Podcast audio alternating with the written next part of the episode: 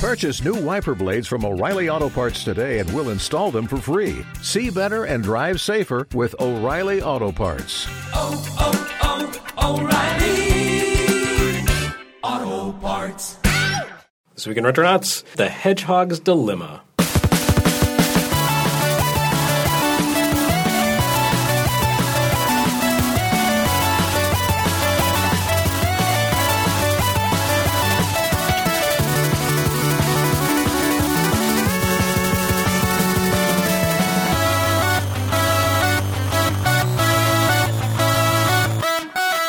Hello, everyone. Welcome to another episode of Retronauts. I am Jeremy Parish, and with me here this week in the studio, we have such luminaries as Hey, it's Bob Mackey. And Squirrel Boy, Ray Barnholt. Squirrel Boy. Wow. Yeah, well, please don't actually call me that. Okay, I won't. That was just for humor. And finally, And Caty McCarthy, I'm back for the third time. third, third time, yeah. Sonic and Adventure. uh, yeah, you've been on here to talk about what before? Sonic Adventure. So back for another Sonic episode, and we talked about remakes. And Oh, that's stuff, right. That's yeah. right. Yes. oh yeah, that's All right. So yeah, we're not trying to like uh, you know typecast you or anything, but uh, this is an episode about Sonic games, and as I discovered while prepping for this episode, I have zero aptitude for Sonic games. It's it's just like a blind spot in my soul or something. I I, I, I don't know. I, I I like them in theory, but then I sit down to play them, and I'm, I'm just like. I can't make this work. Like my fingers aren't working the way that they're supposed to. What do you have a problem with? The running, the jumping? Yeah, um, all of it. the standing and the spinning and the yeah, it's it's all bad. I don't know. I not not that the games are bad, just I'm bad at them. Is it his momentum? Is that what throws you off, maybe? when he has to keep No, going? it's uh, it's when he doesn't. It's, it's when he's not getting going. All right. like in this game, the the particular the fine platforming really killed me. The Oh, yeah. the the first part in Chemical Plant Zone where it floods and there's like these. Um, you know those those boxes that rotate around each other and create like moving platforms and staircases. That that is just like it is a like I said, it's a blind spot for me. I maybe- just, maybe we'll I get into it later. But We'll explore your. I, I recognize that this is a me problem, not a game problem, because the game itself that we're discussing this week is a very, very good game. It is Sonic Mania. And that is not an old game. It is not within the 10 year, uh, you know, outside the 10 year time limit of Retronauts. But this is another legacy episode where we're going to talk about how this very, very classic looking game ties in with the legacy that it upholds. And I would say, you know, compared to Mega Man 11, which we tackled yesterday in a session, uh, Sonic Mania holds up extremely well. I think it does a, an amazing job of basically taking everything that people love about Sonic uh, from the classic days and kind of pushing aside all the stuff that maybe wasn't so good and just like getting to the heart of what makes Sonic great and then kind of amplifies that and makes it even more impressive looking. And and uh, you know I, I think I've used this description before but it's uh, a game that plays the way you remember the classics playing even though when you go back to the classics you're like oh these are kind of rough Yeah. but but this is like all your good memories distilled and crystallized into a video game, a modern, fresh video game that has two versions now. So it's even twice as much game for me to be not able to play well. Uh, but yeah, I, I'm I really think Sonic Mania is great, and I'm sad that I suck at it so badly because I want to be able to do more with it. yeah. Well, there's another thing, which is that, you know, I'm just glad that there's a new Sonic game that most everyone is cool with. I mean, you'd have to be one of those sarcastic jerks from, who does a retro game podcast and not like Sonic Mania. So who would that be? I don't know, some tall guy. Well, that could be anyone. Yeah, who knows? So so Bob, uh, you're a tall guy who does a retro gaming podcast. What, do you think of Sonic Mania? I am a jerk, but I do like this game. Okay, there you go. So I don't even know who you're talking about, right? Yeah, uh, you know, those guys. Leave it to the commenters. Okay. I do like this game a lot, and uh, I feel like uh, well, I did my Sonic episode, and I got uh, a lot of hate over it, and uh, it's okay to disagree with me. I'm perfectly fine with that. But I feel like this uh, alleviates all the problems I had with uh, a lot of the older 2D Sonic games, and that it's not Oh, that's as um, interesting. Okay, sorry. oh, sorry. It just No. it's not as punishing. It's not uh, the death, Oh, there's yeah. not those death traps. I feel like uh, they don't make you repeat a lot of things uh, if you get them wrong. I just felt like it was a little. There wasn't as much friction for me going through this game as there was after like. Uh, with after Sonic Three. Like Sonic Two is sort of the perfect Sonic for me, even though it has its problems. But I feel like this is like like we said before, it's the ideal 2D Sonic experience. And Caty, you reviewed Sonic Mania for US Gamer, right? Yeah. Did you also do Plus? I did plus also. Okay. So I played it this year, and I played a little bit last night to get like get To reacquaint reacquainted. yourself, yeah. of course. Uh, and then yeah, I reviewed it at launch for PS4. Uh, I think I gave it a four out of five. Because, Only a four.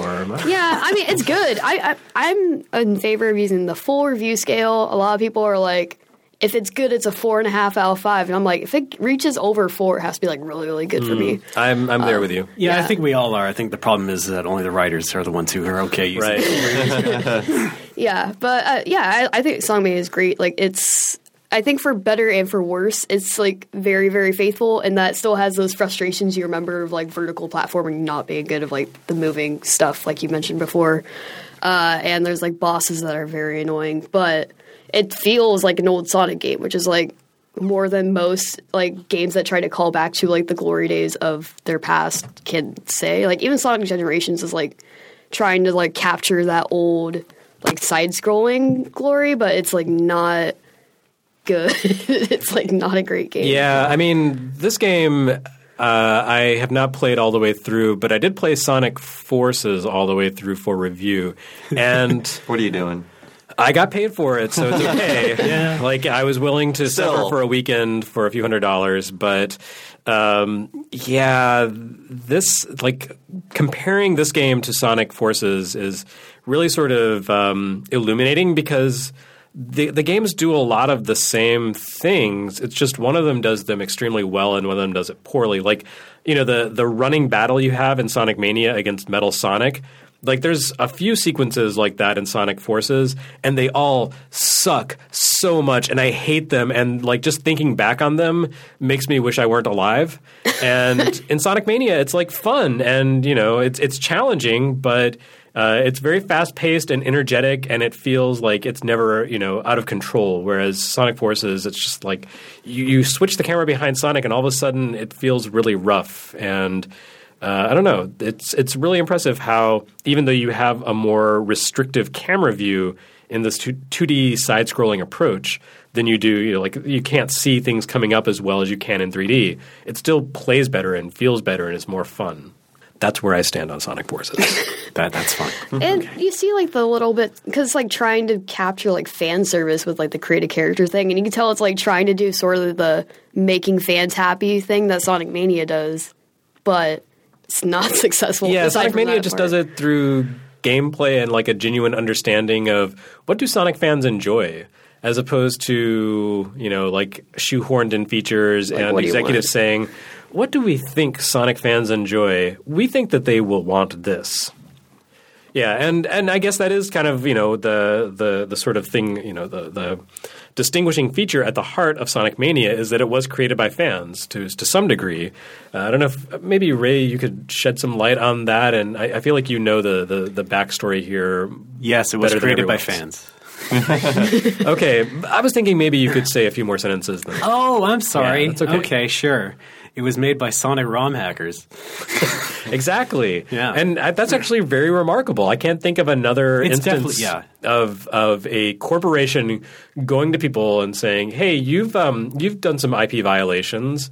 Uh, could you Well- come and make an official game for us?" Well, I think the way it exactly came about, it's a little bit different. Not exactly a, a byproduct of ROM hacking, but uh, yeah. Um, so, like, yeah, the main main mind behind it was uh, Christian Whitehead, who went by the, the handle Taxman on the Sonic community forums and such. And so he originally uh, had made a retro engine, which is like a 2D engine for making games on PC and such, and he used that to make uh, to basically uh, port Sonic CD to like iPhone and he like showed that to Sega on Twitter. Amazingly enough, another amazing part of it. And then after a while, they were like, "Hey, you want to just make that an official product?" And yeah, and Sonic CD on iPhone I didn't. I didn't realize that that was how that happened. Like I knew about the Yeah. Sonic CD remake, but I didn't realize that he pitched it to Sega over social media, and they were like, Yeah. "Why not hire this guy?" I think it was Sure. Twitter or like the Sega blog or something like that. Yeah, but either way, yeah, that was his pitch. And so Sonic CD became Sonic One on iPhone, Sonic Two on iPhone, until finally they were like,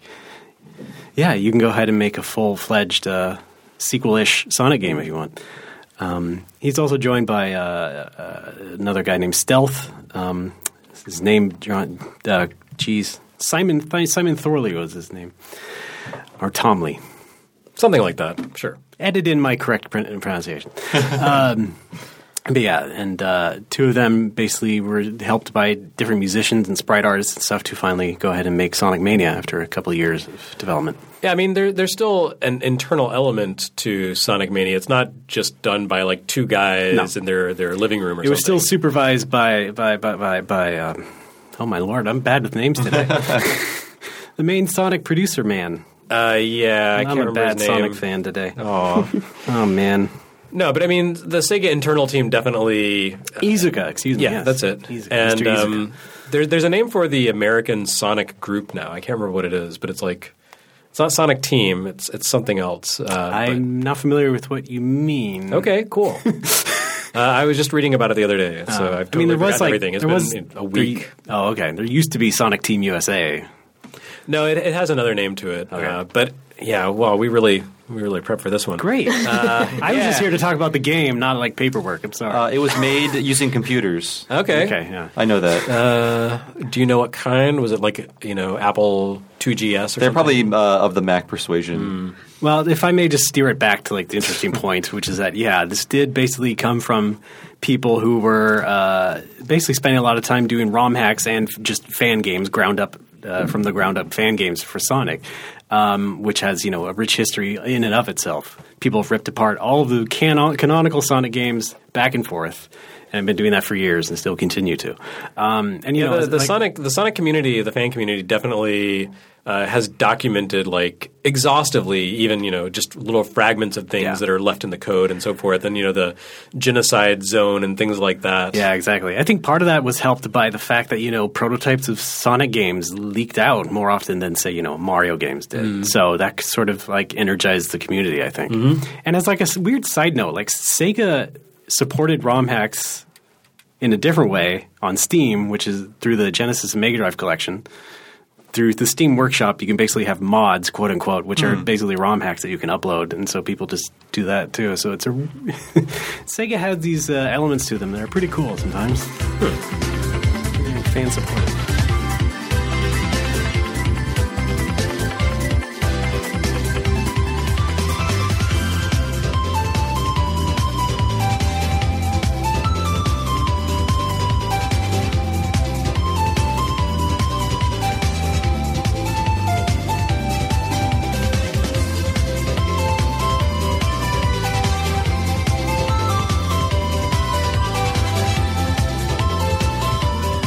So, how would you describe Sonic Mania in terms of like a reflection of the the franchise? Uh, this is a question for the the room. Wow. I mean, that's kind of like all it like. That was kind of like my big critique was that I, I went into it not expecting it to be so many throwbacks, and it's like twelve levels overall, and I think eight of the zones are just from past games. And I guess as someone who's played like most Sonic games, I was like, man, this is I'm a little tired of this. Uh, but I feel like for people like maybe that have haven't played like m- many like Sonic games in like a decade or whatever, they're probably like, oh wow, I like remember Right. like Oh, chemical Green plants Hill and- Zone. Yeah, you know. Yeah, I was I was really surprised when I started up the game, a new game for the first time, and was thrown pretty much immediately into Green Hill Zone. I was Yeah. like, wow, this is just Green Hill Zone. But it's Like, also just it's it's their Green Hill Zone, right?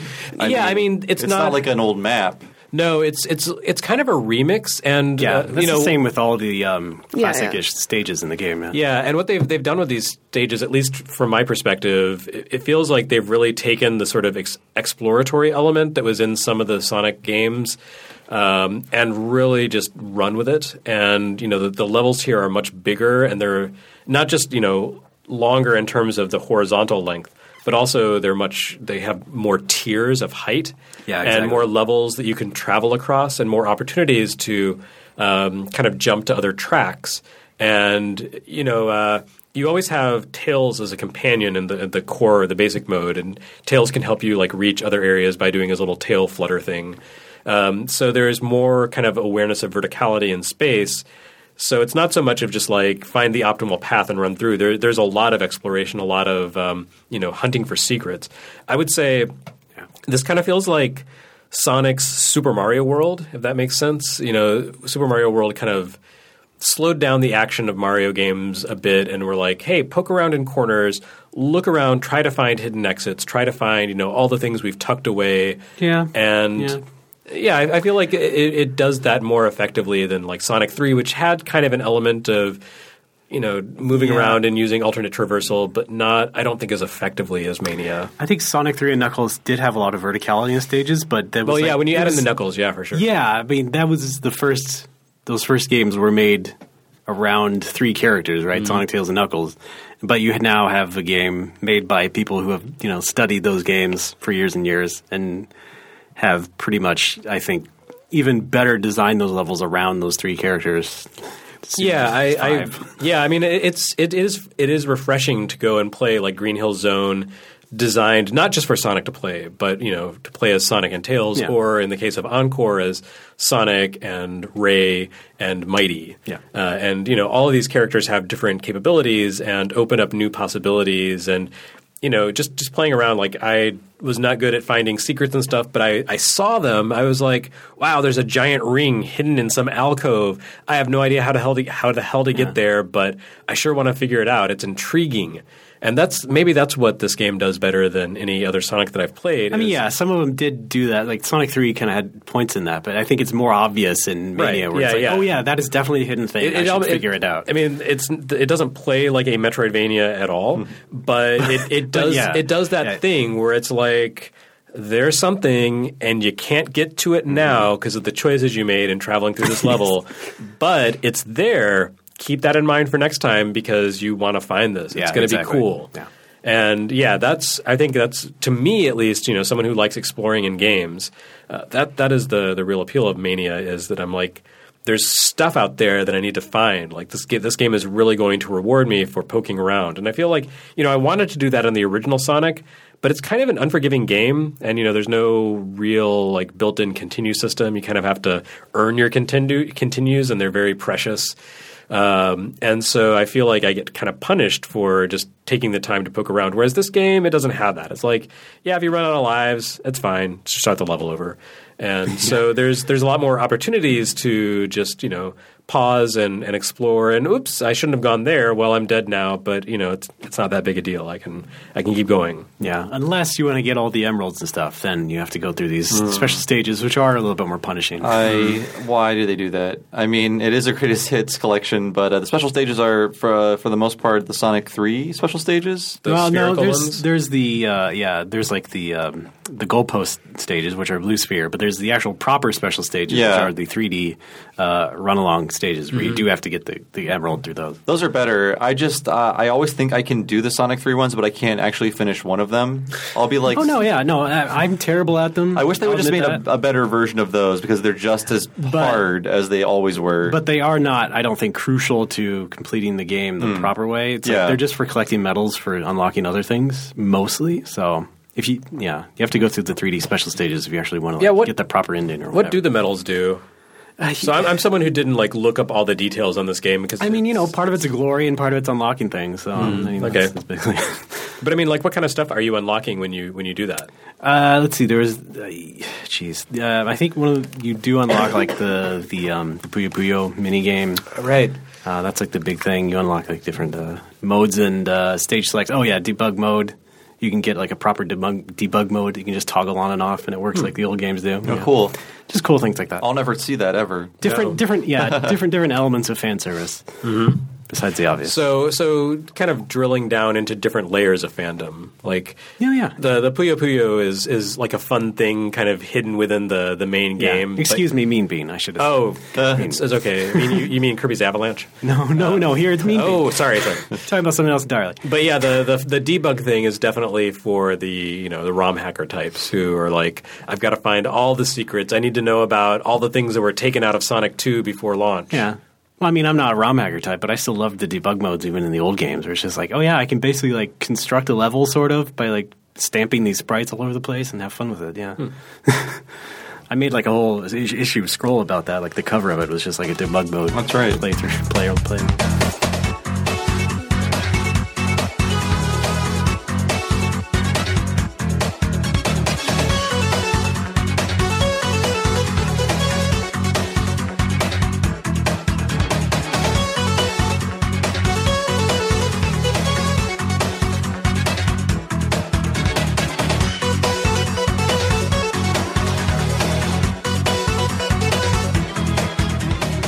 So let's talk a little bit about the uh, sort of the history of Sonic leading up to this. Like the like what were each of the original games about? We kind of touched on that a little bit, talking about like Sonic Three and Knuckles and stuff, that sort of thing. But I, I feel like just an overview of the 2D Sonic games.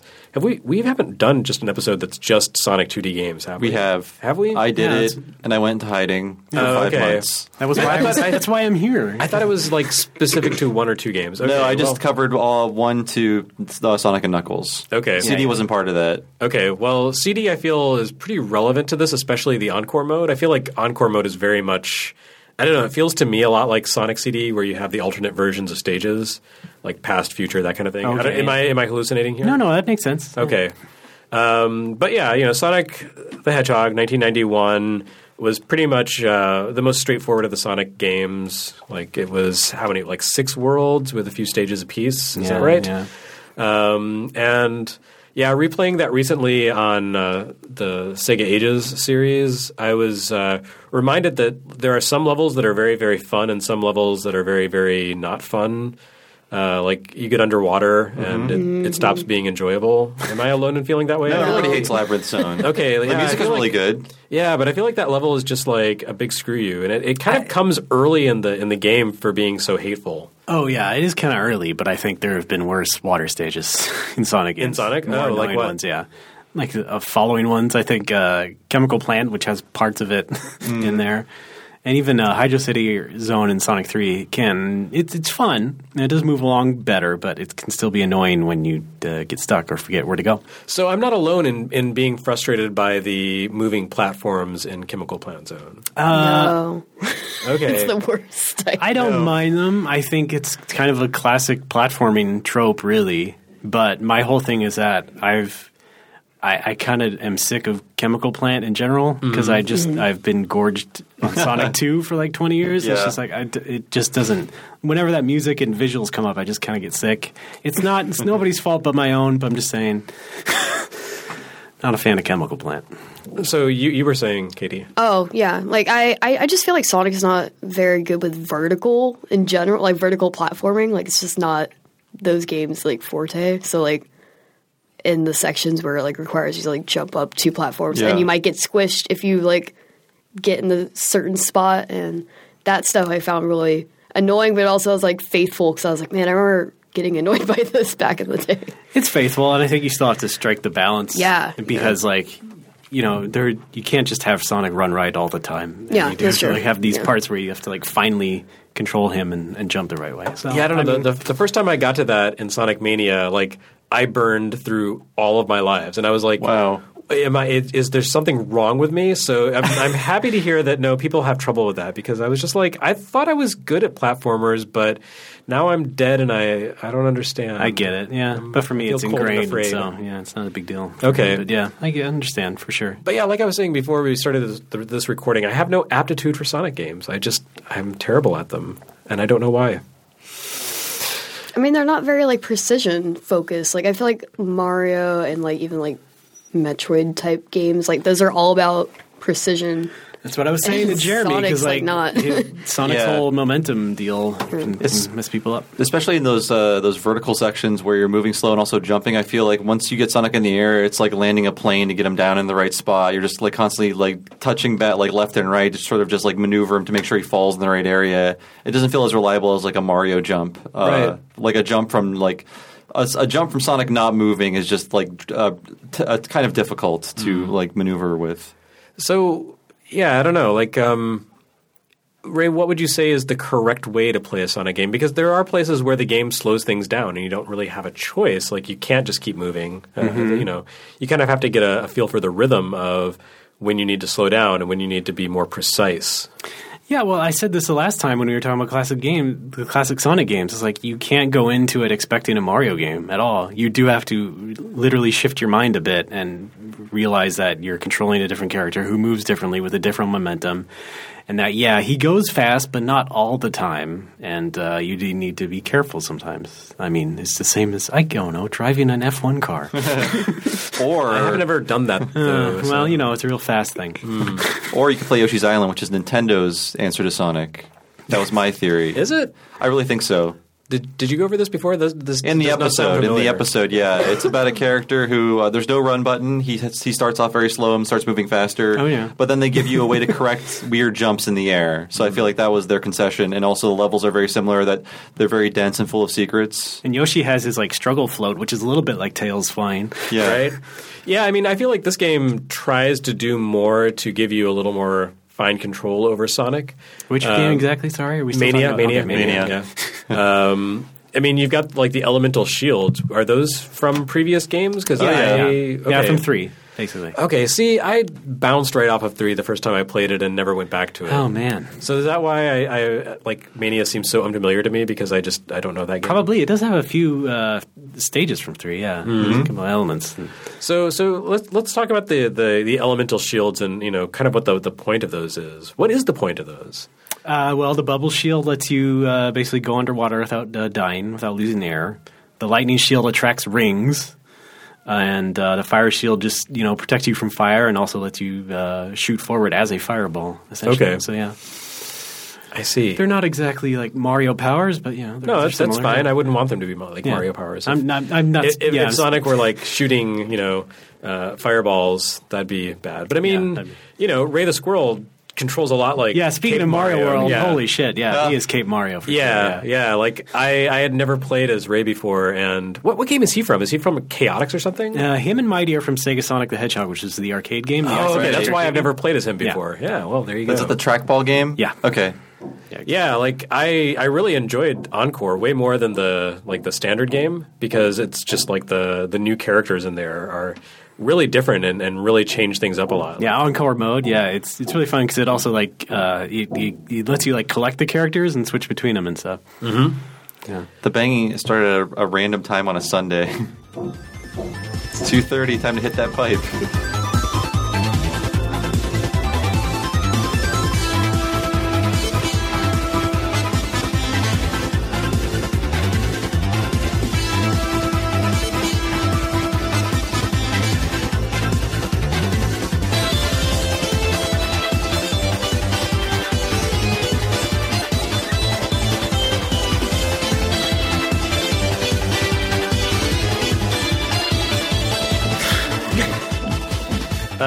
So yeah, let's, let's talk a little more about Ray and the, the squirrel and Mighty Oh, the yes. Armadillo. Talk about me too if you want. okay, yeah, sure. Um, so so what's your relationship with Ray the Squirrel, Ray? Well, I knew him all ever since that uh, that Sonic arcade game first showed up. So like uh, I'd been familiar with him. Quite Did a that while. did that arcade game come to the U.S.? Uh, I, yeah, very limited. Like you know, in the West, it was pretty limited. But uh, I mean, I never played it back then. But I'm saying when I saw it in magazines, I was like, oh, it's a character named Ray, and he's he's blonde. How about that? So that's what stuck with me. And then It's like I'm um, looking in a mirror. yeah, and then they kind of. Uh, you know, and, and Mighty the armadillo, who kind of looks like Sonic with just like you know a, a red smooth back, essentially. Yeah, he doesn't really look like an armadillo. Yeah. I mean, having having grown up in Texas and seen a lot of them mostly dead on the road, I. I'm like, Well, this does not- Sonic look like a hedgehog? Does Knuckles look like an echidna? You know, I haven't. I didn't see a lot of echidnas growing I up. I think Tails is the only one that actually looks like the animal he's based That on. is true. that is very true. And then he has two tails, but yeah. But then they sort of abandoned Ray, and then they brought back Mighty for Knuckles Chaotix. okay, that's why I was thinking. it 32X. was chaotic. Yeah. Okay. But then uh, Ray was left behind, and then they just sort of made they appeared in, in, in, in uh, as a like a missing poster in Sonic Generations. Like there's a level there where you can see like Oh, how cheeky. yeah, So Ray wasn't even in Sonic Heroes. no. No, like, no, they changed the Chaotix. They even got rid of Mighty by that time because like the Chaotix team was just three people's Knuckles and uh, Espio, and no, I'm sorry, it was Charmy, Espio, and Vector, the crocodile. Those are the Chaotix team now. Right. Yeah. What game were those guys from originally? Chaotix. Okay. Yeah. How many characters in Chaotix? That, that was the 32X one, right? Right, So, yeah. like, no one ever played that So you got one. Knuckles, you got Charmy, you got Vector, you got Espio and Mighty, and then the robot, the idiots who nobody likes, Right. the bomb robot, and Beta or whatever, or Yeah. Kappa, Gamma. I don't know. I don't know. It's even some, worse. some Greek letter. I think the bomb one's literally called bomb or something. Nice. Damn. Yeah, so I am extremely ill informed about the Sonic series. It's terrible. I'm, I'm in- incredibly a poor choice to lead this podcast, and yet here I am talking about Sonic games. How about that? But um, one of the things that I do find interesting is the the sort of graphical fidelity fidelity to this game because it's more than just like a Genesis game. It's not a a direct port Mm-hmm. No. of of the Genesis graphics. Everything is way more animated. There's you know a lot more frames of animation. It's doing stuff that the Genesis couldn't necessarily do. Yeah, they got some real, scaling. they got some real pixel artists. They got Paul Veer, who had been uh, doing stuff for uh, Vlambeer Oh, games, and yeah. So he's a really good pixel artist and animator. And yeah, he worked on a lot of those character sprites. Uh, but yeah, the the I think the intended uh, graphical style was to be like, what if this was a Saturn game? Like, what if this had 32-bit level graphics and you know graphic fidelity, like you said, and you know. Uh, that didn't carry through, I think, to the marketing because they basically made all these retro, uh, you know, the reverse covers or like Genesis box covers, and then there was the special edition with Sonic on a giant uh, Mega Drive. Well, I mean, a lot of the, the material is from Sonic, uh, you know, Genesis games. Yeah, so I but- can, I can also- understand that. Well, also, yeah, no one really would have remembered the Saturn as fondly as the Genesis. Right. So yeah. I get it, but yeah, as big a um, footprint. you can definitely see it in, in the game that there is kind of a 32-bit quality to it. I mean, there's like there's a, a Saturn control pad icon in like the controls menu Hmm. and such. So So um, they added new animations to the characters that I've seen in the game when playing it. Did they base the sprites that we see in the game on any existing sprites? Uh, well, yes and no. I mean, there was some like uh, in the like Sonic Two prototypes. There were certain ways that they drew Sonic running with like his uh, spinny. I call them whirlpool legs.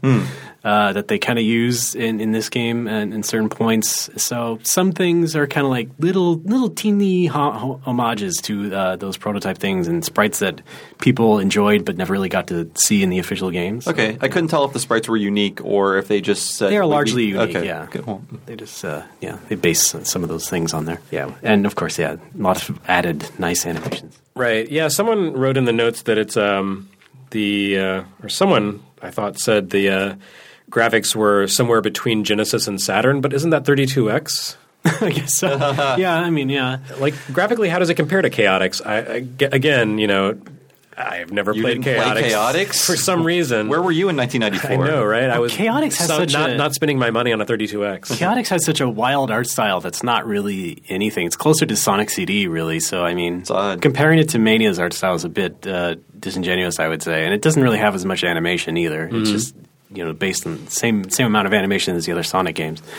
So I wouldn't call it as you know I wouldn't compare it too much to Chaotix. It is really its own thing because it does have like you know, y- you think about these 32-bit games, like games like Astal, which is also a mm-hmm. Sega platformer with really great uh, art and animation to it. Like mm-hmm. that's the mm-hmm. sort of I think comparison that you could draw with Sonic Mania. It's like what this is the kind of 32-bit level that we could see there. Yeah, I mean, it, it's interesting to compare it to Saturn art because I feel like, yeah, it does have that level of animation, but aesthetically, it doesn't look like a Saturn game would have in terms of like sprite design. I mean, it, it does very much feel like it's cut in the 16 bit mold. And I feel like, you know, once they went on to the 30 bit, 2 bit generation, there was sort of a, a mindset that we can't make our games look, you know, just like uh, more fluid 16 bit games because Yeah. that would be unacceptable. People would think, oh, well, why would I buy this system? So, you know, characters were bigger and, Yeah, you know, there were more like I feel like art was a bit more, like you said, kind of chaotic, like in Chaotix, Yeah, where it's, um, you know, just like we have new capabilities and not a lot of restraint yet, and we haven't Yeah. figured out necessarily what looks good together. I mean, that, you- that's the thing about that. That's interesting about Mania is that it does. I mean, in terms of character proportions and overall aesthetic design, it is very 16-bit. Mm-hmm. It's just like no 16-bit console could have done that. Yeah. It's just like you know, I mean, you know, the Saturn was not really built to make 3D games because they kind they kind of Mm-hmm. slapped on those two processors and, and such. So, I mean, if we imagine the Saturn as the 2D powerhouse it was supposed to be, then yeah, I think we could have something more like Sonic Mania.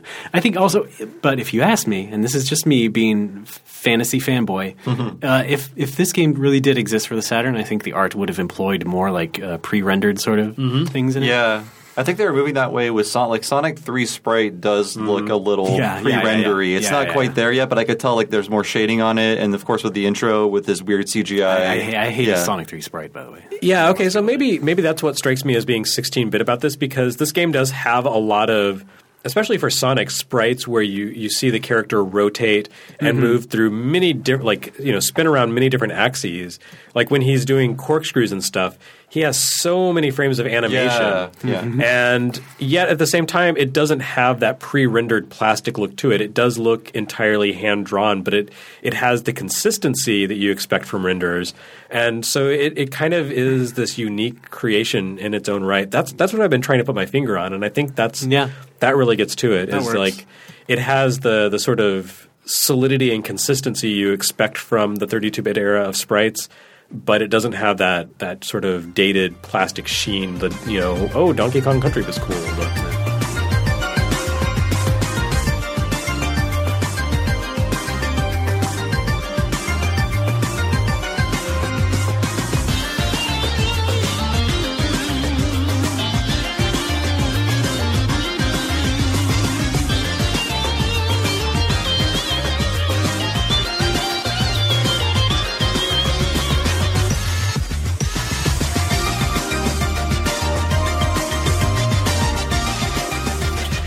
You've been very quiet. Do you have any thoughts on any of this? I mean, like earlier, we were talking about how Sonic Mania plays how we remember Sonic games playing, and I feel like it looks that way too. But then if you look look back, it's like, oh, it doesn't actually. It like looks way better. Yeah. uh, which is I think a good thing. Yeah, Uh, yeah. Yeah, I mean, playing this side by side on Switch with uh, Sega Ages Sonic the Hedgehog, you're like, oh yes, Sonic for you know Sonic One was very cool in its time, but it is kind of you know choppy and and sort of. Uh, kind of low color detail and so forth like the the sonic you know the the In the animation's choppy. Yeah, yeah. okay. Like you know, it's only there was only so much storage space. I mean, I know that they they uh, they utilized like every bit of data available on sure, the ROM, and you know, uh, squeezed as much out of that as they could. But yeah, like certainly, you know, in terms of animation, there's just not as much of it. And uh, like I said, the color detail is a lot lower. There's not much as much background animation, like the especially in encore mode. Again, in this, like uh, you know, I guess because there, I think you start out in um, the jungle from Sonic and Knuckles, right? So you, you know they, Sonic they're kind of or Sonic Yeah. Three, yeah. I mean, it's the same, Same thing, right? at this point. Yeah. Not to me, it doesn't matter. oh, okay. Please inform me how I'm wrong. Uh, yeah, like I guess because they were working from you know an even more advanced spec, they were like, we gotta we gotta blow that up. So you've got like just all kinds of animation in the background in that, and Yeah. it's just gorgeous to watch. It reminds me a lot of um, Rayman on Saturn, Okay. but better and not as um, yeah. You know, Rayman has its own kind of look, and if you like it, you like it. But, uh, I remember you know being very impressed with the animation in Rayman, but being like, I don't know about the the the, the drawings here. It's it's like very technically good and kind of leaves me cold. Uh, but Mania does a good job of, of hitting that technical level of impressiveness while still also having a really nice, warm art style. And um, yeah, like I, I really want to spend more time with Encore mode because I haven't played as much of that as the the you know the standard Sonic Mania. But I just really love everything there, like the color palette changes and the way they've kind of remixed the levels. I realize that's kind of a problem with this game. You know, like like Caty was saying, you have eight levels out of twelve that are remixes, and then you get to Encore, and it's like remixes of remixes. and and it, it is nice that they they tweak the levels so that they take advantage of Ray and Mighty and the things that they can do. But at the same time, I'm like, well, it's Green Hill Zone again, and it's sunset here, but it's still green, and there's still hills. Yeah. Well, I think it's better than calling it Sonic Mania 2 for sure. Oh yeah, for sure. Yeah, that is true. I, I mean, I think that I think calling it Plus was was definitely the They way to should have called it Sonic Mania CD. No? Okay. Sonic It's not on a CD, Ray. with Becky. CD CD is a place. That was a deep cut, Bob. Yeah. yeah, thank you. Should we talk about Sonic CD? Do we have space for it now? Yeah, go for it. Yeah. Because we didn't get to on the last uh, classic show. Oh and my I God, was I don't remember any of that conversation anyway. Yeah, like well, everything. I just have no aptitude for Sonic podcasts. Apparently. I had so many insults to get in. I couldn't. I couldn't Yeah. include CD. All right, well, let's come go for on. it. I was being nice. I'm just kidding. I'm misrepresenting myself. All I know Yeah. about Sonic CD is there's time travel and butt rock. No, not Butt Rock. Spencer Nielsen would not rock a butt. Beyond Butt Rock. How Okay. dare you? Save that for some AM2 game coming out. Uh, butt rock is a compliment in my universe. well, Sonic I mean, CD don't just you want to different. rock butts? Come on. I- well, It's yes. more ass jazz. than hard rock. Yes, I actually. That, No, that's Marvel versus Capcom 2. Uh, okay. oh, Yeah, I it's, kill me. it is closer to ass jazz. Um, I think Sonic CD is definitely not perfect, but it is like the greatest idea of what a CD game was at that point in time. I think because you had a game that was not a canonical sequel, but like a side game that had really impressive graphics and like crazy music in it and that was like oh yeah this is how like a cd game can be with like a classic uh, franchise. It can be like expanded to something greater. That's what sonic cd feels like to me. Um, uh, it is like i said it's not perfect uh, it- take all the moments of slowing down in other sonic games and it really kind of overloads on those um, I think it, it, it focuses too much on exploration when you don't really need to. Levels are not all designed for that. Some of them are just way too huge, for example. Um, but I think you know, audio, the audio-visual presentation is just uh, really, really top notch, despite you know, being made by not uh, Yuji Naka and his team.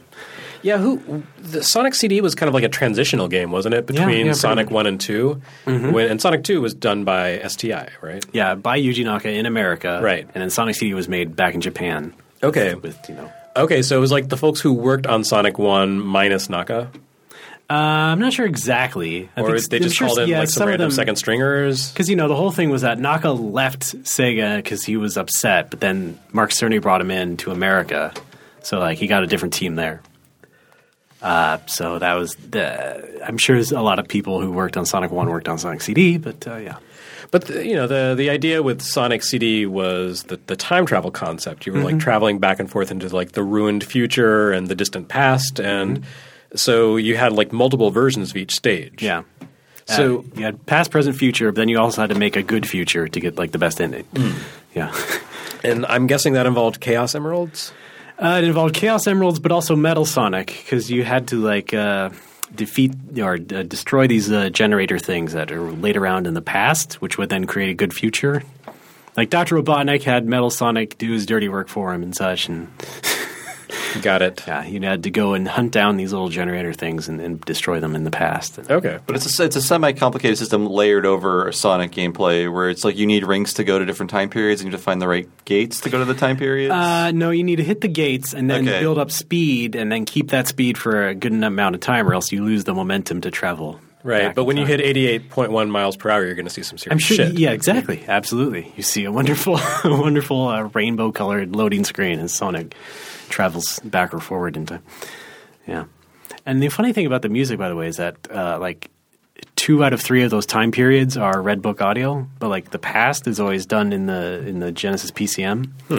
So it's very weird. I mean, is that meant to be like a deliberate statement? Like, here's primitive music and here's CD Maybe, music. maybe I have no idea what the actual intent was, but yeah. I I feel, guess like, it's I feel like, like- future music would work better with the Genesis, Genesis FM synthesis, though. Like, Oh. To me, the Genesis always sounded Thirty like years later, maybe. Here, yeah. here's our robot overlord. My guess yeah, is like I'm we only you. have this much space, but here's a way we can make it clever. Yeah, probably. You know, that feels like more of the choice there. And of course, had the special stage where you know I think all the special stages in Sonic games all tried to like be as 3D as possible. And here in Sonic CD, you have like this flat sort of Mode Seven Mario Kart track where you have to run around and again just to jump up and uh, destroy these kind of uh, robot things. It's most similar to Sonic Mania's special stage. yeah, I was going to say, yeah. like, it sounds a lot like Sonic Mania. I mean, even Sonic Mania Special Stage has like you know probably like five different homages you could pick out in it. But yeah, it's most it's visually the closest to Sonic CDs. Okay. Yeah. I mean, I don't have a whole lot to say about Sonic CD. I mean, I'm sure I could find many other thing, things that would fill an hour, but uh, yeah, I think it was kind of a really important part of the of the series, that original like Genesis based series. Um, yeah, it's really cool. It's not great, but it's cool. Kitty, what is what is your That's- relationship that's Sonic with in uh. Sonic CD? Didn't play it. That's Oh, okay. like one of the few like older ones that I just like did not play. Yeah, I, I feel like, uh, Caty, I don't know you that well, but you'd probably hate it just because of the fact that it slows down a lot, and you do have to like go back and forth and through the time periods, and just building up that momentum to travel through time Yeah. is annoying by itself. I, I want to give it more of a chance, but it's not as immediate as other Sonic games, and it's not what you have to do is not as, as like uh, self evident as it should be. Yeah, I, I, will, think. I will fully admit you kind of had to be around when it came out Right. to really appreciate. yeah. it. Yeah, I mean, it does like like you said, kind of seem like the the best expression of a CD game at the time. That was what 92? Uh, 93. 93? Okay, I, I, was mean, one years old. Wow, you're a baby. Yeah.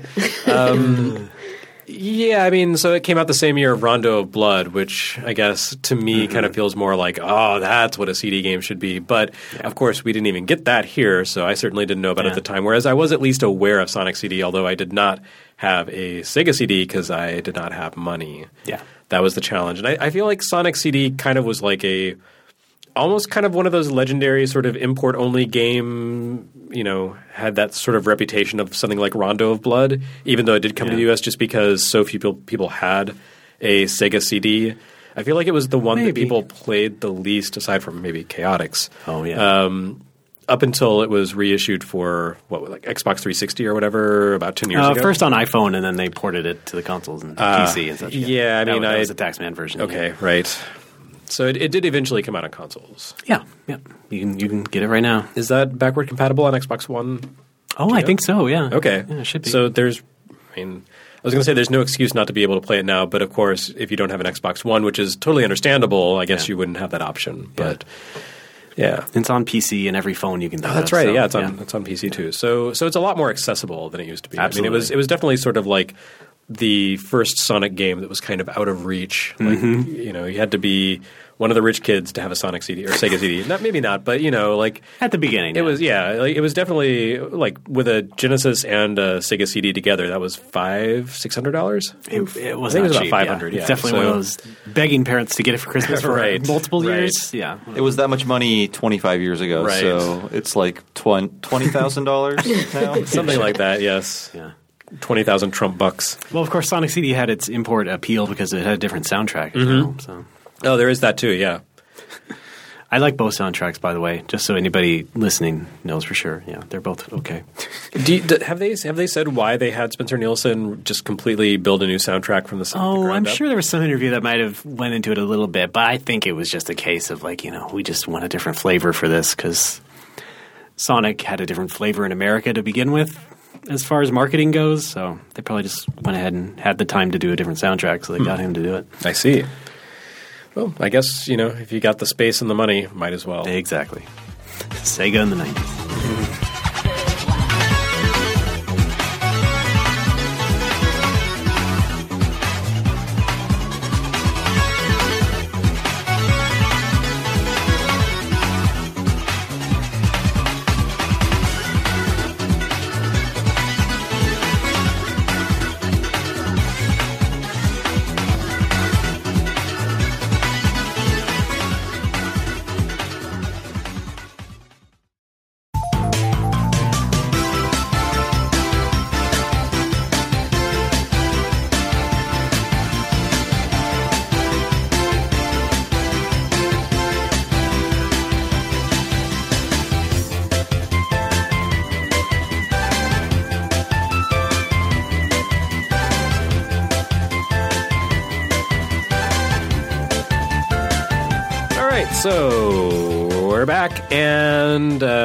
Instead of me flailing around for a while to find things to say about Sonic Mania while Ray saves my ass, uh, what we're going to do is we're If going that. to let listeners save my ass. That's right, you, the person whose ear holes are currently being tickled by this very podcast, you wrote in to tell us your thoughts about Sonic Mania by request if you read Retronauts on Twitter or go to retronauts.com. Sometimes you'll see these mailbag requests, and a whole bunch of you responded when I said, please tell us what you think about Sonic Mania. So, without further ado, let's reach into the mailbag, and uh, you folks can feel free to comment on this stuff and liven it up so it's not just me narrating for an hour.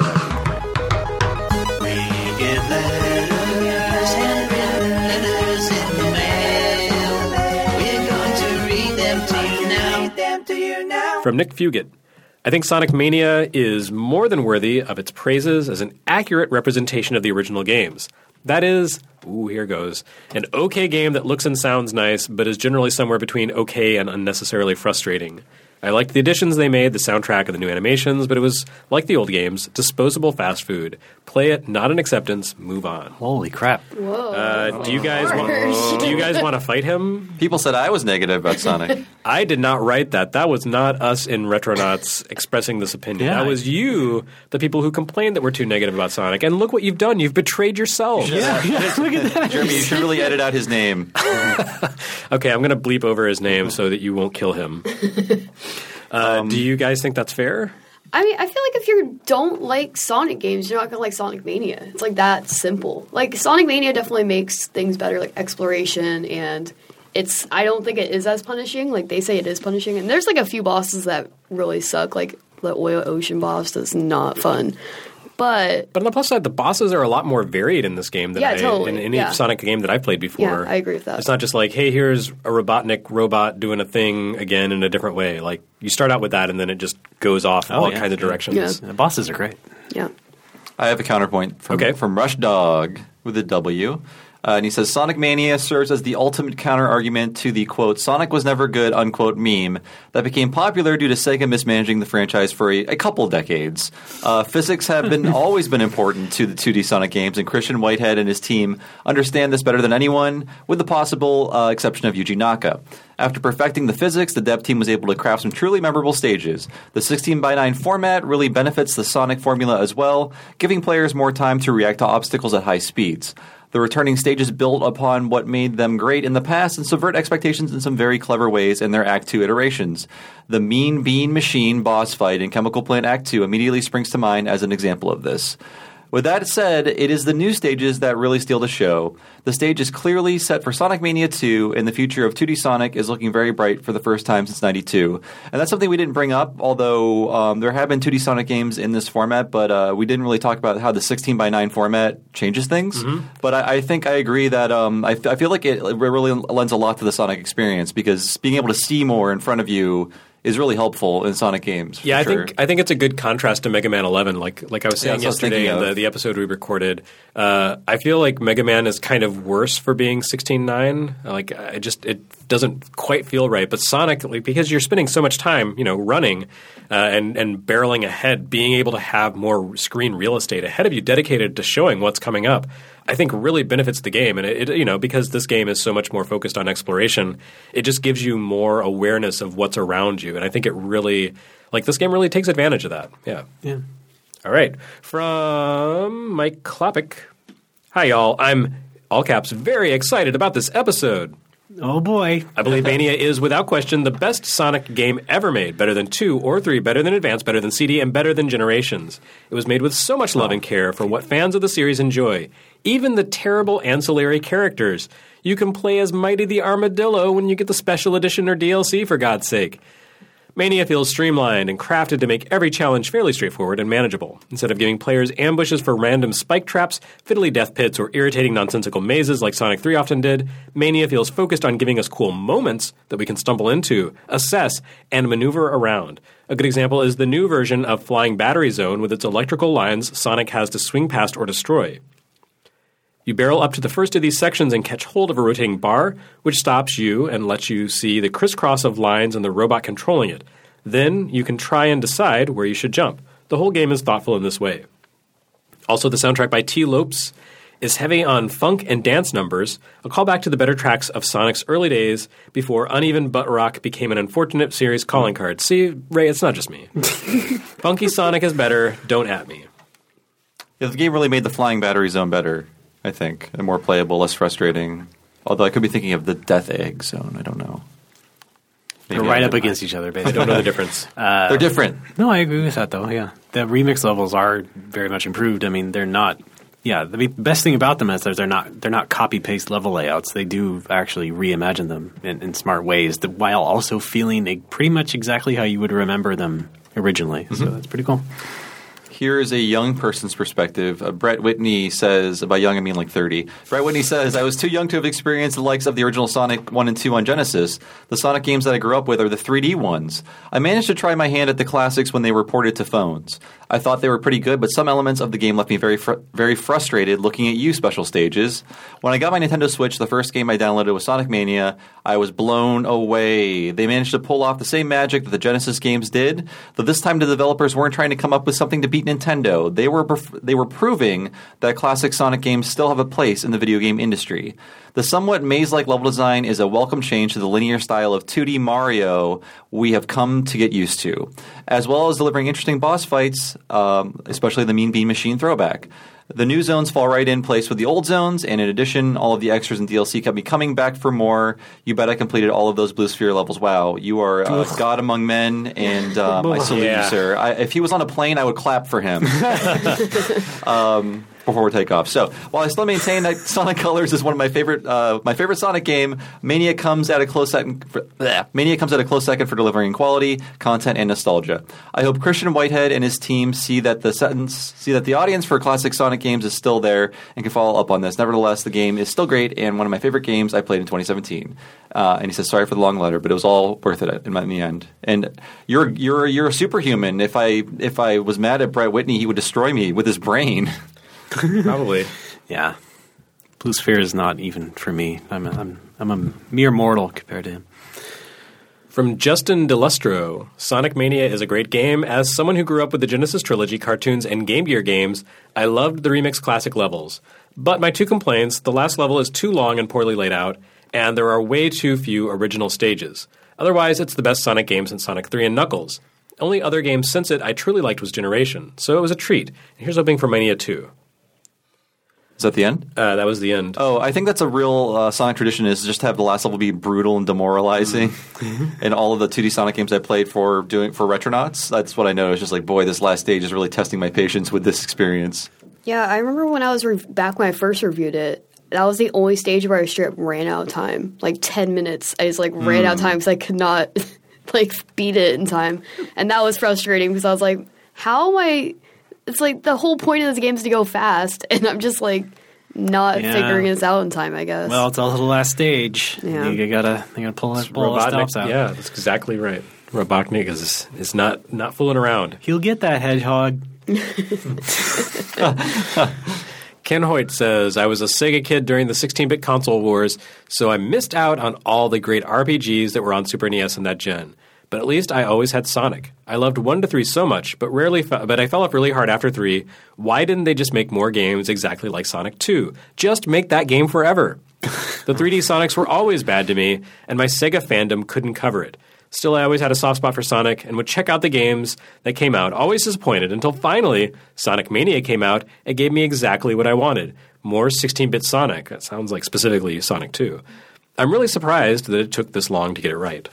Oh, Kevin Bunch uh, is on, on the comments here, and he says, I really like Sonic Mania, but does it hew a bit too reverential with the sheer number of classic zones? If they do another, I hope they have the confidence to make more original settings. But hey, the stage designs, throwbacks, and the return of Ray, hooray, we're all pretty grand, so I'm really nitpicking here. Yep.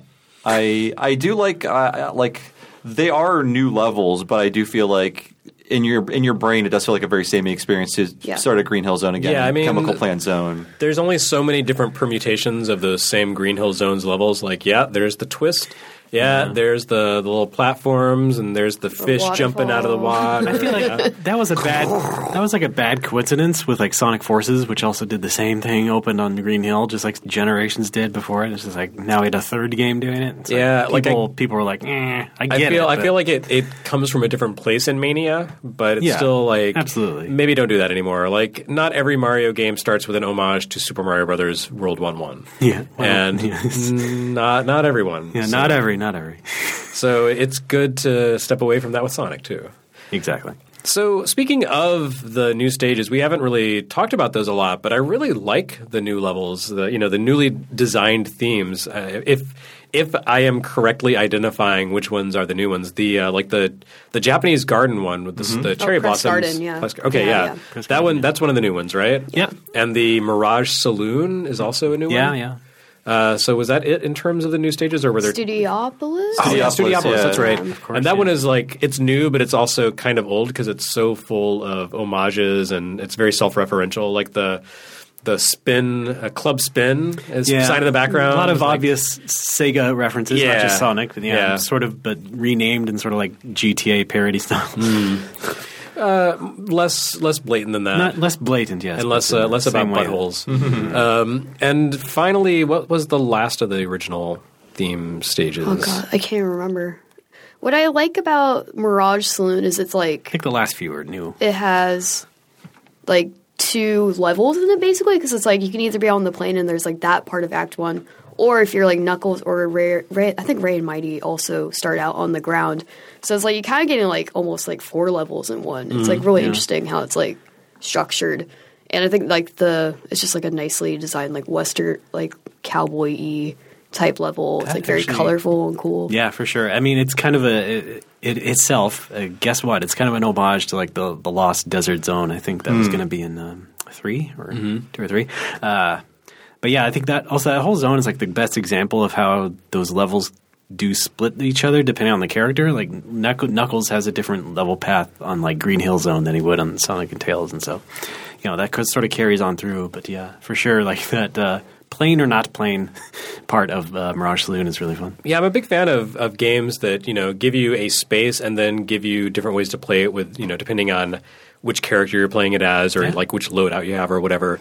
So yeah, that's something that that I really like, especially again you know about Encore is that it's just it feels like it takes a really good game and then just blows it open and says, okay, now you can do a bunch of other things within this space that you've already kind of explored. Yeah. So it really feels like the best kind of fan service in that sense. It really makes me appreciate like the, the, the, the people who made it. It's like they had they probably have all sorts of Sonic levels in their head, and they just mm-hmm. had to like they're, they probably have a million more after this, but they're just they're just really uh, well done. Yeah, and I, I really like the fact that you know in the, uh, the the Mirage Saloon zone, like a big part of it does involve the biplane, which you know is this element that's kind of been you know percolating throughout Sonic since Sonic Two, and I think Sonic Two, right? Yes. Yeah.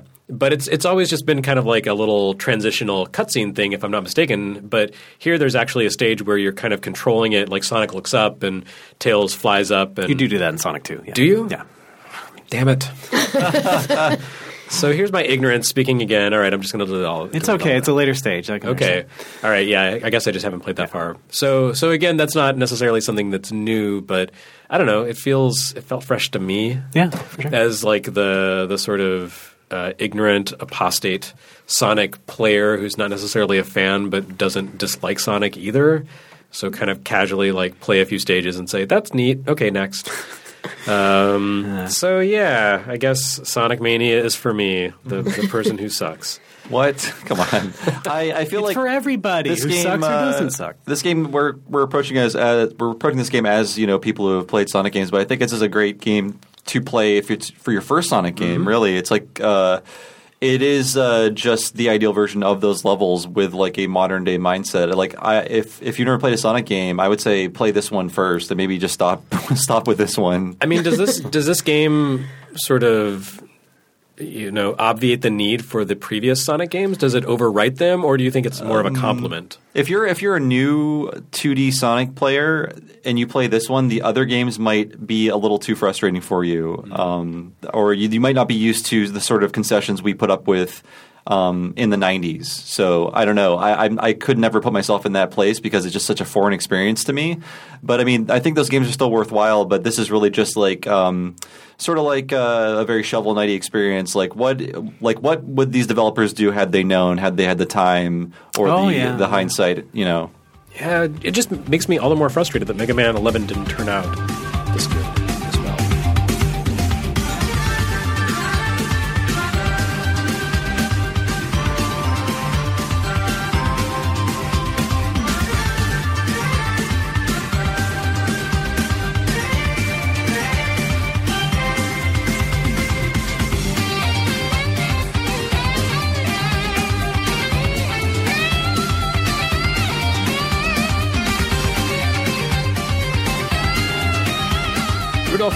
Rudolfo, Lopez says On the topic of Sonic Mania, I think one tradition it upholds is the great music of the series. When I think of Sonic on the Genesis, I think of those catchy tunes that have stuck with me all those years Flying Battery Zone, Chemical Plant Zone, Green Hill Zone, Metropolis Zone.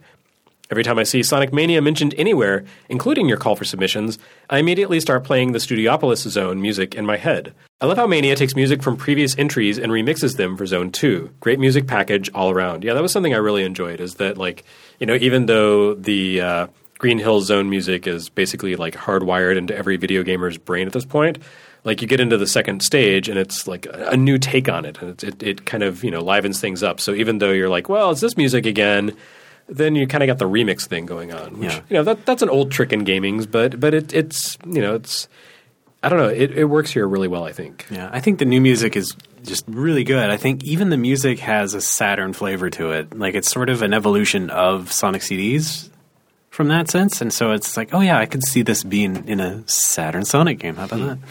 So yeah, they really pulled it off. Oh, so Stuart Gipp says this is a short comment. Um, it's a good game, probably the best Sonic game since the mid '90s. It suffers from a chronic lack of identity besides slavish adherence to expectations, which can be amusing but never truly satisfying. As a result, it's a fun experience that feels a little bit masturbatory. It's from Stuart Gipp. Yikes! He's one of our contributors. We're in trouble now. I feel like uh, I did like Generations because it wasn't ambitious. It was just giving me the nostalgia I wanted. But I feel like this is a much more successful uh, version of that game. Yeah, I mean, Generations, I liked it too, but it is a wank. So It really is, yeah. I feel like if anything, Generations more fits that description where it's just like. I feel like the problem I had with Generations is it just felt kind of like passionless. Like it didn't feel like it's like we're just giving you what you want. Hey kids, you like Yeah. the chubby Sonic, right? When they think outside the box, though, it, they, it always goes wrong. I feel so. Like staying within that box was a good for one uh, game. Yeah, I don't know. I'm, I feel like I've always liked Sonic. Say they're not afraid to get weird and like do hmm. dumb stuff. Yeah, I mean and some Sonic Generations and the Black safe, Knight. Like, you know? whose idea was Yeah, that? it's like they just throw. They Sonic have like a Unleashed? dartboard, What? you know. Like they just, Yeah. you know. Well, I think a lot of the complaining about like the, the, the classic remix stages in Mania, I think come from people, and I, I don't know anything about Stuart. I'm sorry, but I think people a lot of a lot of them don't haven't played any of the ROM hacks over the years or the fan games. And like, if you want some wank, there you go. Wank There- away. Yeah. Um, so I yeah, and again, you know, it's all Mania is all based on that that history. Um, but I think it's honed, and so they did a good job. And I don't think it's that annoying that there's a few classic stages in it. All right. Well, I'm gonna I'm gonna impose a moratorium on conflating Sonic and winking at this point. So right. remember that. Suit yourself. But here's here's a kind of a counterpoint to that uh, from Anthony Whitaker. Sonic Mania was the Force Awakens of the Sonic series. While not entirely groundbreaking, it reset the series and brought it back to its former glory. Sure. While the inclusion of classic zones and Blue Sphere felt like unnecessary filler, and likely an indication of Sonic Team's initial hesitation with the project, Whitehead and team made the most of that, and the remixed versions of those zones in Act 2 make them worth revisiting. Encore mode seems like a glimpse of some of the ideas the team could bring to future installments if Sega gives them the green light, like the character change mechanic and Ray and Mighty's abilities. The design concept of what if there was an unreleased Sonic game for the Saturn is an intriguing one that I've contemplated many times, so I'm glad they leaned into that. Also, I cannot speak highly enough of Tee Lopes' soundtrack, which smartly tapped into the New Jack Swing sound that the older games featured. Hmm. I waited 24 years for the series to come back to this. Welcome back, buddy. Is New Jack Swing another term for ass jazz? I think so. Okay. It's, it's Michael Jacksony. Is that what the music sounds hmm. like? Yeah. That's what I think so. Uh, so Tillis says, since the end of the Mega Drive era, there have been several attempted revivals of the traditional Sonic gameplay: Sonic Pocket Adventure, Sonic Advance, half of Sonic Generations, and unfortunately Sonic Four. Oh yeah, we never mentioned Sonic Four. Yeah, we didn't have to. It never existed. No, no. Uh, the results were very mixed, and none of them came close to reaching the heights of the 16-bit classics. None of them felt like true sequels to Sonic 3 and Knuckles, merely lesser versions of Sonic 2. Sonic Mania succeeded not only in faithfully recapturing the look, sound, feel, and gameplay philosophy of the Mega Drive titles, but also moving forward from where Sonic uh, 3 and Knuckles left off. Rather than scaling down the experience, Mania went with bigger, with sprawling, secret-filled levels, grand set pieces, unique character abilities, a charming Saturn-styled special stage, and some of the most invented bosses since Sonic CD. A feature that particularly impressed me was the return of the Aqua Flame and Thunder Shields from Sonic 3. They behaved as they did before, but this time they had environmental effects. The flame shield would burn wooden bridges and melt mm, ice. right. The aqua shield would let you walk on harmful chemicals, and the thunder shield would magnetize you. I feel like this is a microcosm of what makes Sonic Mania so special. The way it built upon what came before in novel ways, with a new surprise around every corner. And that's one thing I forgot. Is like the shields do things environmentally now Yeah, too. yeah. Yeah. Yeah, I, That's- that's I a cool really touch. enjoyed uh, bridges burning out from beneath my feet. I was like, "What the?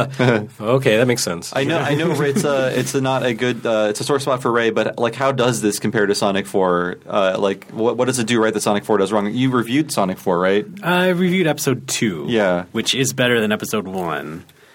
Uh, but I think like be, the Sonic Four games are mainly by Dimps, and I think Dimps just makes made the worst Sonic levels. They really just did not understand because they they were- way too much on the bottomless pits. That was like the key thing. Right. They really just did not get anything about what made the 2D games great. Uh, so that's that's the core thing is that you know you have these fans now who made these hacks and fan games all the time and understood how the actual levels are laid out and just you know intrinsically made a game like that and uh, that's the that's that's the difference. Yeah, I didn't see the fanfare for Sonic Four that I am seeing for Mania, even in terms of like, oh look, this thing is here. I think you know no Sonic 4 is the easiest Sonic game to hate by far. Yeah. Yeah, it's ugly. I mean, Yeah. I feel like that's what it comes down to. It's Yeah, like, they it's tried to make graphics like looking new. Super Mario Brothers, but it Yeah. doesn't apply to there. Yeah. Why? No one should ever do that. No, thank. Uh, from Kevin Boyer, the new music, stages, and gameplay gimmicks feel authentic compared to any classic Sonic game. The game does an excellent job of showing an alternate timeline of the series, much like Contra 4 for DS. Mm-hmm. As a fan of the more experimental Sonics, Sonic Rush, Dark Brotherhood, Secret of the Rings are among my favorites. I do hope the success of Mania doesn't turn the series into pure nostalgia. Here's looking forward to Team Sonic Racing in 2019. All right. Someone on the other end of the spectrum there. That's cool. I mean, I don't think there's any danger of Sonic games adhering to the classic games forever, for a long time anyway. Because now the 3D games are classics, That's, that's true. as yeah. we've just heard. so, All right, let's let's do one more each. Okay, uh, one's from Muteki. I'm going to edit this a little bit because it's very long, but um, he says. So before this, he gives he gives a, he gives a bunch of examples, but he says in, in that try, in uh, trying to pump this game full of ideas from every 2D Sonic game that existed up until around 1999, I think the game suffers. Levels wind up being much more cramped and harder to navigate than I tend to associate with the series, and on top of that, they're pretty long. I definitely remember complaining about the absurdity of retaining the time limit of the previous games when the levels were at least twice as long of any as, as any of those. Thankfully, that was fixed in recent updates. Uh, the other issue I have with the game is that being uh, due to being built around a set of stages from various times and places in the series, there's not as clear of a sense of progression in space like you saw in inter-level cutscenes in Sonic 3. Even after updates to uh, enhance this efficiency, there are some transitions added after the fact that are pretty weak. Just like when escaping from the Hydrocity te- uh, sewers to wind up on the tornado biplane in a Mirage Saloon. I think the idea of having the game be another uh, historical pastiche game instead of wholly original is in conflict with the sort of game with clear connective tissue and ever escalating stakes. And I, he said, I also think a lot of the, ba- the boss encounters are overcomplicated and not very fun. And I, I do agree with that last part because I feel like some of the bosses are really cool, but when I actually beat them, I'm like, I guess that's how you're supposed to do it. I, I just barely beat him, or I, like I did in a way that I felt like I was cheesing it. Like there was no clear, no clear strategy in my eyes to how to how to fight this boss. All right, one final letter, and it's kind of you know another opposite tack to the previous one. So this game is. Uh, I kind of feel like there are two schools of thought here. Like it's very classic feeling, and that's great, and it's very classic feeling, and I wish they had done something different. yeah. All right, this is from Luis Guillermo Jimenez Gomez. One of the great things about Sonic Mania is that it fully commits to its retro aesthetic while pushing it to its limits. There have been retro revival-ish Sonic games before, especially in the last decade or so, advanced generations for, but they often suffered from half-hearted concepts and execution or limited production values. That is not the case with Mania. The developers' tested experience and knowledge in the ROM hack scene results in a game fully committed to improving and polishing on the fundamentals of the classic Sonic games, with the most solid overall foundation a Sonic game has had probably since the first Rush. On top of that foundation, they put some fantastic levels and strong gameplay, which only improves with a new character switching mechanic on Sonic Mania Plus. Finishing one of the latter, oh, finishing one of the later, more difficult levels on Plus with my last characters made for a memorable, intense experience and well worth trying the expansion. So, best Sonic? Yes, definitely. Bestest Sonic? I still defer to 3D Sonic 2. Colors DS Rush, and especially Sonic 3 and Knuckles for that title, but Mania is rapidly getting closer.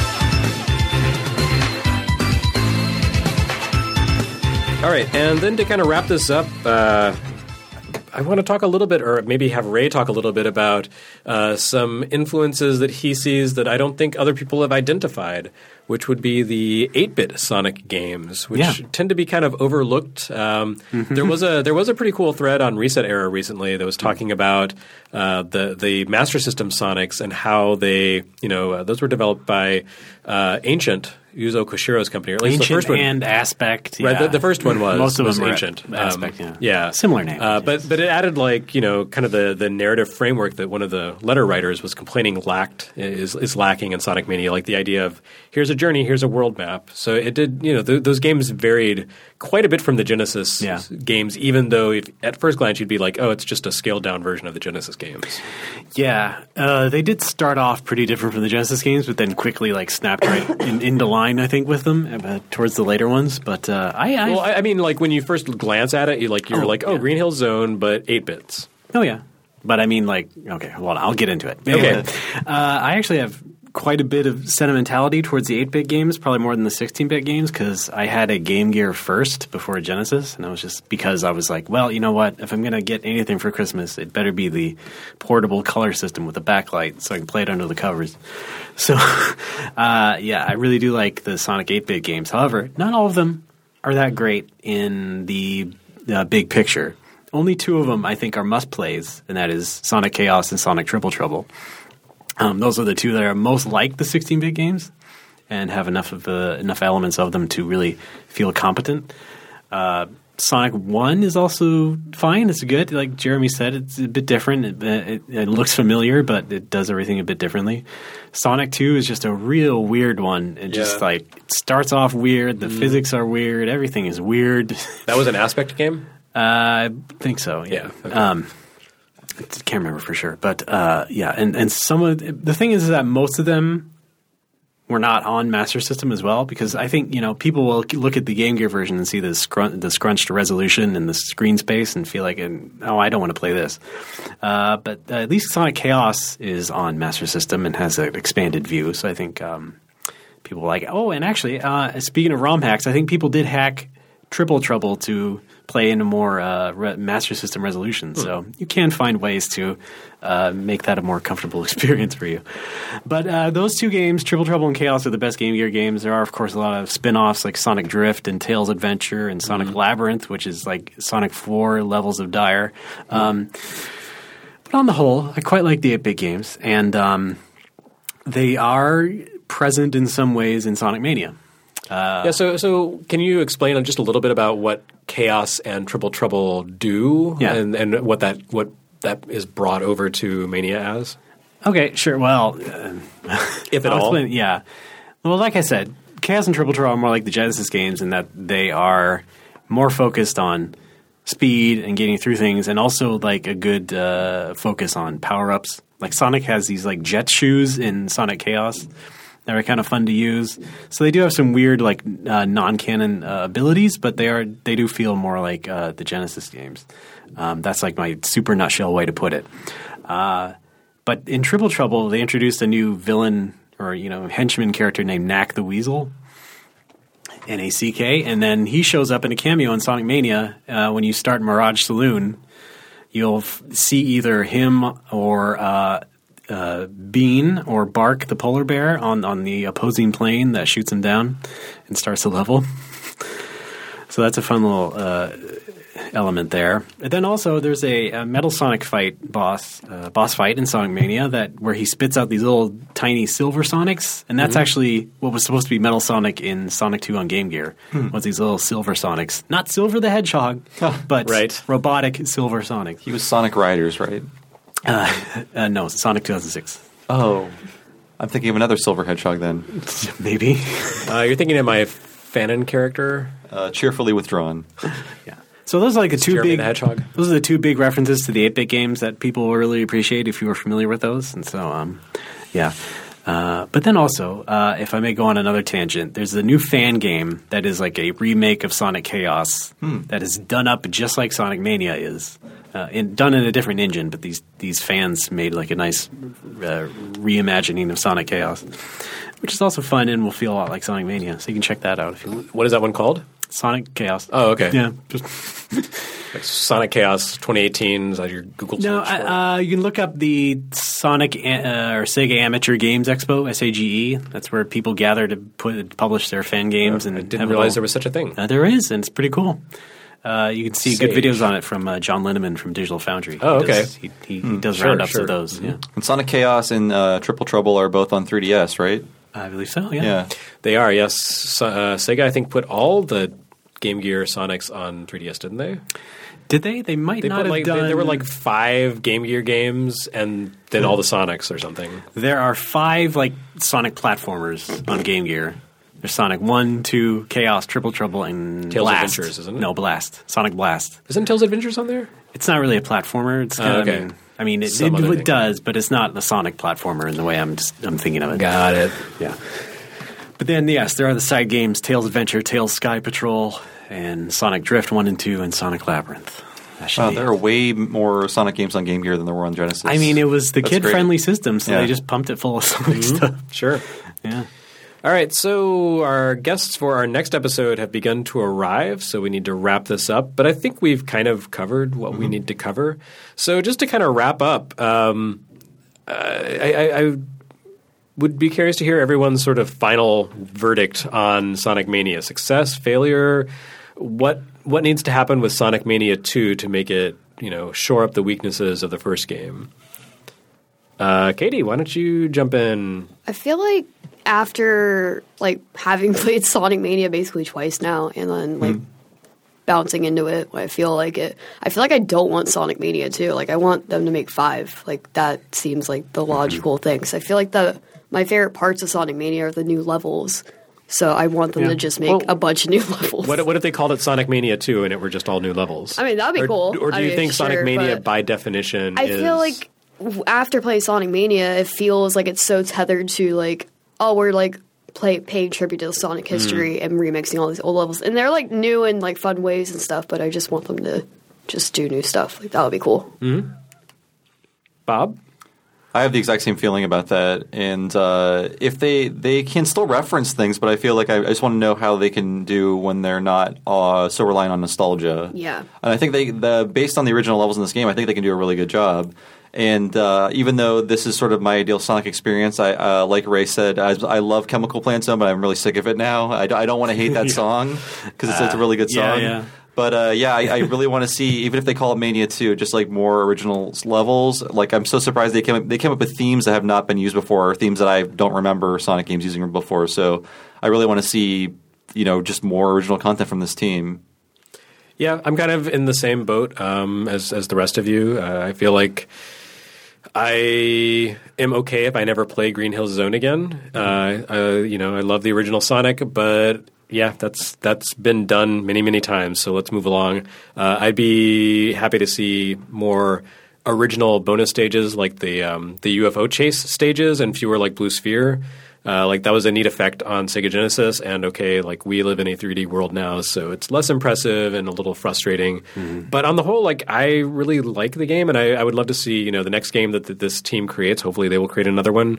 Um, just you know, add in more characters, do more of the you know the sort of multifaceted level design where you can explore in many different ways and get different things out of the game by playing as different characters. Like to me, that's that's a really great way to get a lot of mileage out of a you know a, sort of- a finite toy box. So um, yeah, like just encore mode was great, and uh, I'm really impressed by it. So just take the take that and, and run in a new, new direction with it. Ray, Um, well, I liked Sonic Mania quite a bit. However, I don't really want there to be a Sonic Mania 2. I don't want them to run into the Mega Man 10 effect, where it's just like, yeah, that was cute last time, but I'm I'm I'm done now.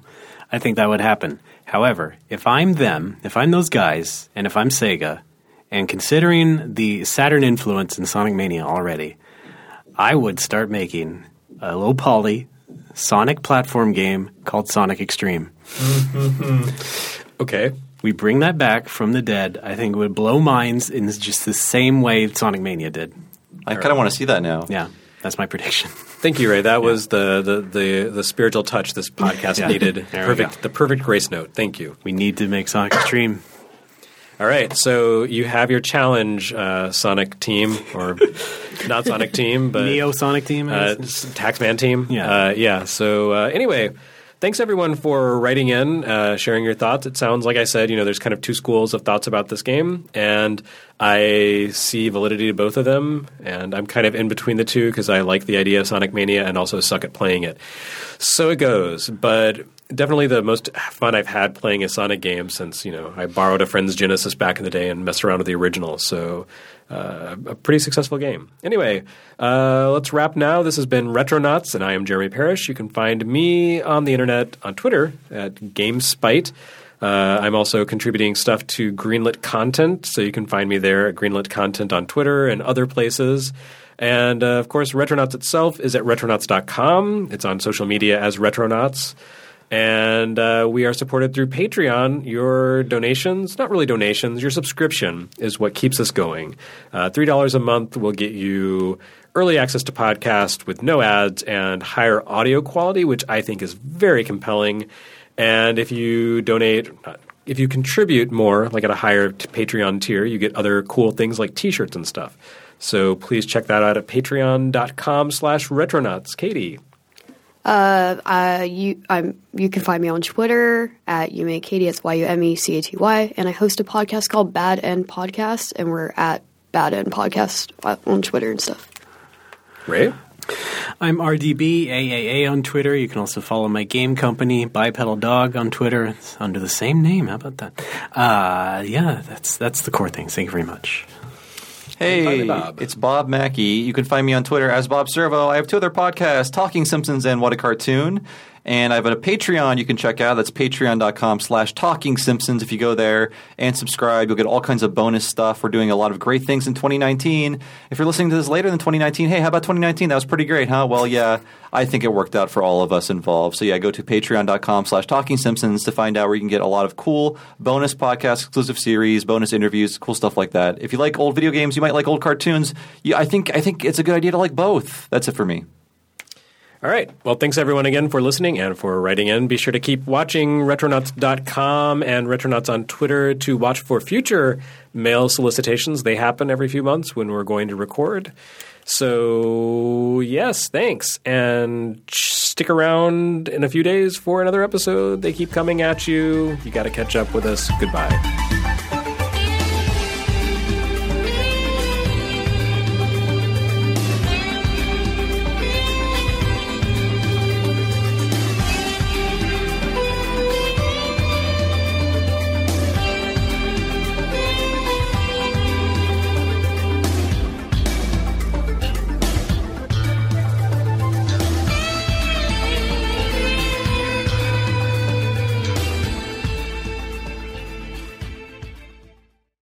With LinkedIn Jobs, we tap into a network of more than a billion professionals to help you find quality professionals quickly and easily for any role you need. Marketing wizards? Found them. Software engineers? Found. That project manager I could never seem to hire? And found. LinkedIn Jobs quickly matches your roles with candidates with the right skills and experience. In fact, 86% of small businesses get a qualified candidate within 24 hours. Post your first job for free and get started at linkedin.com slash spoken. That's linkedin.com slash spoken. Terms and conditions apply.